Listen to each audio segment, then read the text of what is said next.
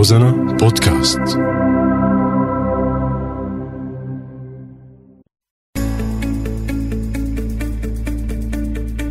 سوريات. كافحوا وبإصرار واجهوا حياتهم ومشاكلها. ليكونوا علامة فارقة. تعالوا نسمع قصصهم وهن عم يحكوا لنا كيف تجاوزوا مصاعبهم وحققوا هالنجاح. أنا اسمي فاطمة ناتر أنا مواليد 73 من حمص أقصي وحاليا أنا متواجدة بلبنان بمدينة زحلة أنا معي إجازة تربية عم بشتغل بالنشاط المجتمعي. بلشت بال 2014 مع جمعية تيرتيزوم الإيطالية. كان برنامج دعم نفسي وترفيهي للأطفال السوريين ولأمهاتهم حتى يكون الطفل عنده مساحة كاملة يعني يكون أب وأم طفل هن عم يتلقوا الدعم النفسي وعم يتلقوا التوعية. تأهيل المعاقين نفسيا هو تخصص كتير صعب لأنه مو بس المجتمع رافضه. في كتير من الأهالي ما متأقلمين مع أنه يكون عندهم طفل من ذوي الإعاقة. يعني نحن لما بنبلش معهم نكون عم نحاكي قلبهم. هدول الأطفال بيعنوا لي كتير. مسؤوليتي أني أنا أوصل الهدف وهو تأهيلهم ودمجهم بالمجتمع. ليقدروا يقولوا للناس كلياتها إنه نحن موجودين وإنه نحن فينا نعطي. قالوا لي إنه في نساء الآن عم تعمل برامج دعم بهذا المركز.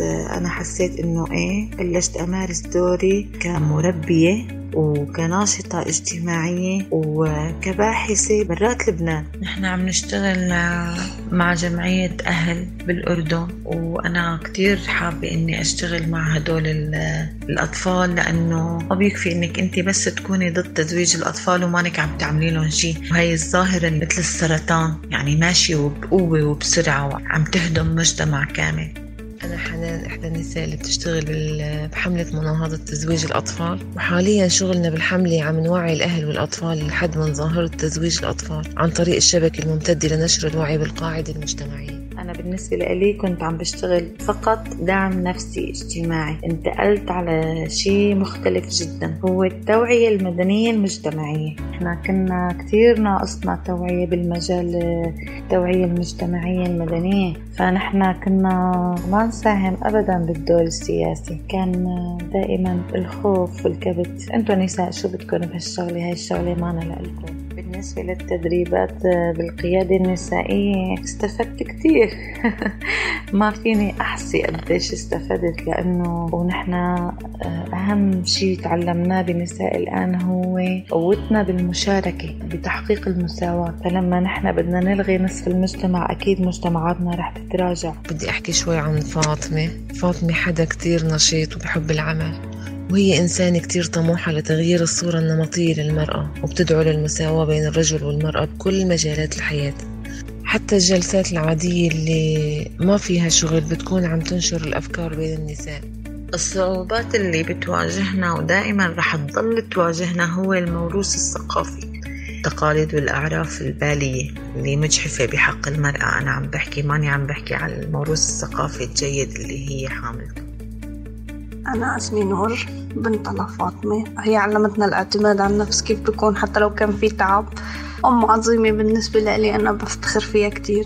إنه هي بلشت من نقطة إنه من الصفر مثل ما بقولوا وبنت حياة مستقلة لها. هذا الشيء كله بيعلمنا مع الأيام إنه الواحد ما لازم ييأس لازم يضل عنده أمل على طول. حب للشيء اللي عم يشتغله.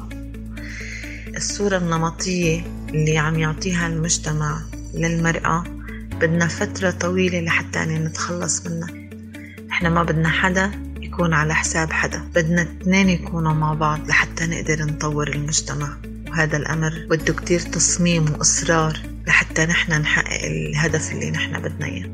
تابعونا بكل حلقة قصة نجاح جديدة بتخلينا نتعرف على سوريا من خلالها.